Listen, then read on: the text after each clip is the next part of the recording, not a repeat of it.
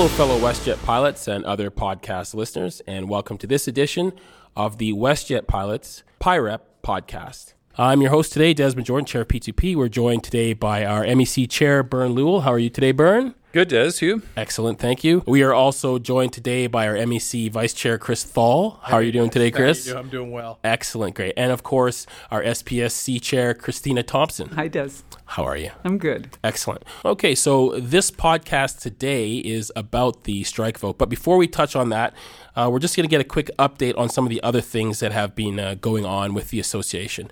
Uh, Bern, if you could just touch on some of those things and expand. Uh, yeah, thanks, Des. Um, over the last couple of weeks, uh, I've been pretty busy going around to some pub events, some pilot unity building events, uh, meeting up with the pilots, kind of telling them where we are in the negotiations, just being around and answering any questions they have. Uh, as well, during that time, uh, we've been downtown Calgary uh, pretty much Monday to Thursday or Monday to Friday, depending on the weeks, with the negotiations team, trying to get more articles passed across the company and and accepted back. Um, and then, other than that, well, on the 4th of uh, April, we were down in Vancouver where uh, we attended, and that was myself and the three LEC 227 reps. We attended the pub event that was put on by, by uh, Diederik and John Aaron, and we just wanted to be there to, uh, to demonstrate that we are there to speak for everyone here that's listening today, all the pilots. And it was really good, actually. Uh, we were really the only pilots that were there. It was noted by both Diederik, John Aaron, and the FAs. I think about 50 FAs showed up. And uh, and by and large, it was really nice to hear from the FAs. They they really do support where we're going and uh, where we're trying to get to. Yeah, Bernie, it sounds like you've been quite busy, uh, not unsurprising at this time in the process.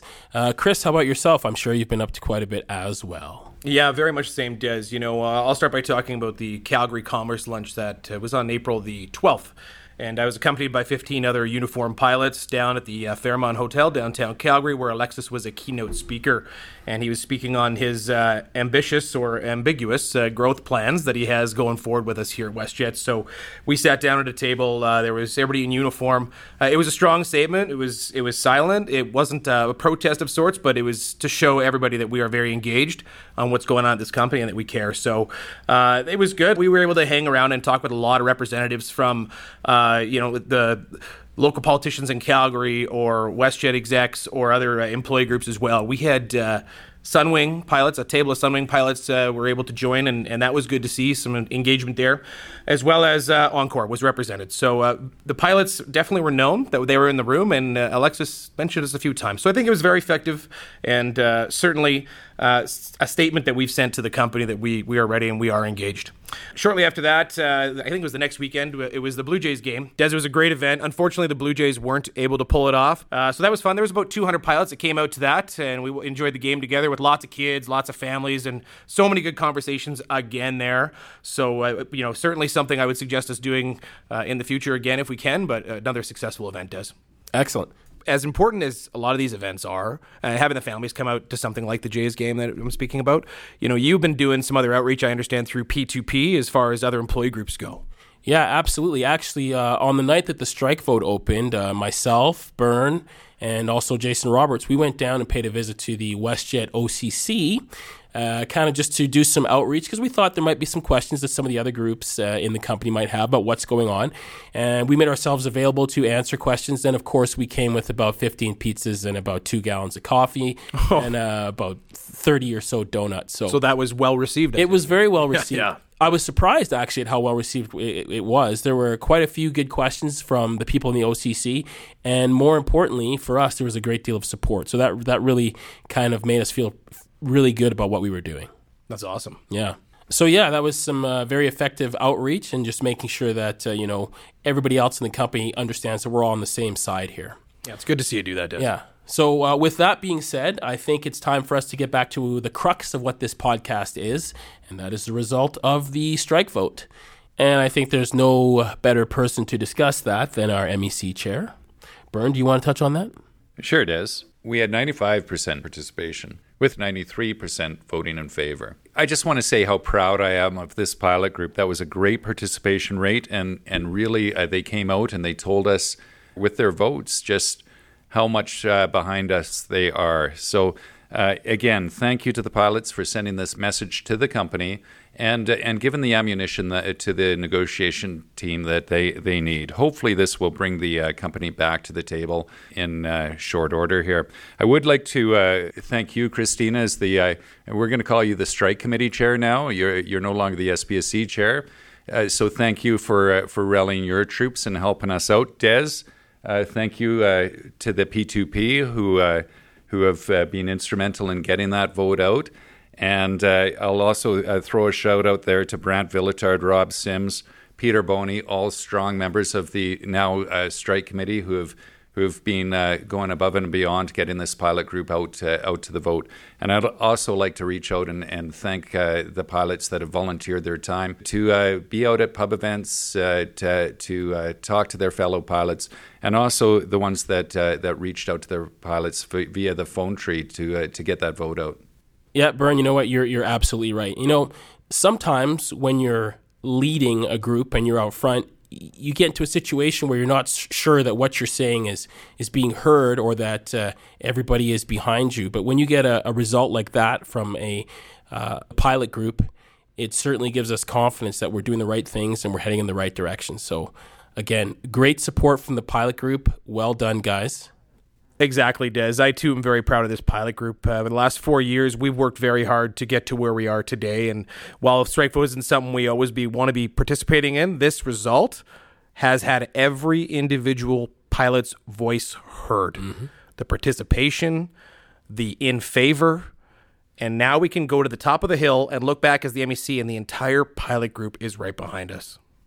It really does reinforce that the priorities of the negotiating committee are the priorities of our pilot group. And that has, again, come from the pilot group through polling, surveys, and, uh, and just chatting uh, individually one on one with this pilot group.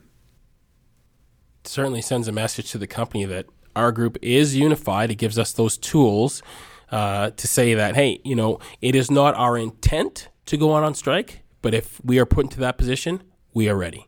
Yeah, there can be a lot of confusion about what the actual vote means and uh, and what it doesn't mean. And in this case, I think I would like to stress that a yes vote does not mean that we're going to go on strike. It means that we have the ability to go on strike. Uh, none of us truly want that. We want a contract that shows that management actually values its pilots. As we have said so many times, one that is in line with your North American peers management continues to push this old stale narrative that we're just Canadian pilots. This has to change. We fly the same aircraft, we fly the same routes, we deserve the same pay. Yeah, it's interesting, Bernie. It's kind of like a selective narrative. I, I don't believe that if uh, WestJet were, go down, were to go down to Boeing and say, hey, we're a Canadian company, we can't afford to pay the same that your American customers pay, that they would accept that. I'm pretty sure that wouldn't fly. And we all know that pilot compensation is really just a drop in the bucket. Well, Des the same thing goes for the cost of fuel? The the you mentioned the cost of aircraft, but what about landing fees, nav fees? The these airlines that are Canadian don't get a discount on those. Uh, not to mention our CEO, his compensation comparators. Out of twenty of them, eight of them were American, including Southwest, Alaska, and JetBlue. Let's just be fair. I just want to bring this back, guys, to the outcome of this vote and what it means for us as a pilot group. Now, what it does is it gives us the ability to call a strike should negotiations fail. As uh, Diederik and uh, Alexis have both said, I believe, in the past, uh, this is just a normal part of the negotiation process. Obviously, we don't believe that. We we think we're at, a point where we should have never got to, uh, but but that's where we are. And uh, hopefully, we don't have to use this strike vote, but we do need management uh, to know that we are prepared to use it. I think the fact that we're this far into conciliation and had to even call this strike vote is is an absolute failure of the negotiating process. All right, so we're approaching the end of the conciliation period now, and then we'll be moving into the 21 day cooling off period. With the strike vote being closed, uh, that means we can give notice, a 72 hour notice, uh, to strike to the company. Is that correct? Yes, that's correct. Okay. A question that I get a lot through P2P and uh, other pods online is does that actually mean that at that time we are going to go on strike? No, what this uh, positive strike authorization ballot has given to the MEC is the ability for us to uh, call for work action within 72 hours. Uh, so that means on the 13th of May, we are able to give notice to the company that we will be enacting work action on the 16th. But that doesn't mean we're going to, it just means we have the ability to. And if negotiations break down to the point where we feel a strike or work action is required to further negotiations, we will pull that uh, lever. Right, Bernie. But having said that, if the company wants to talk, we are still here to listen as the MEC, as a negotiations committee. As much noise as we're going to see here in the next couple weeks, coming to some important deadlines, uh, we cannot accept a continual WestJet discount because we're Canadian, because we're WestJetty. We're professional pilots. You can put the discounts on the fares, but you can't put them on us. So, Chris, yeah, and in line with that, we look forward to bringing a deal to the pilots that will prevent them from talking with their feet and leaving the company as they've been doing in droves. We want a fair deal that the pilots will vote yes on. That's what we're looking for. Exactly, Bernie. I think it's very concerning to see these pilots leave. It's it's getting to the point where we don't know where this is going. There, there's a lot of eyes on this contract and the value the company's willing to put on the pilots.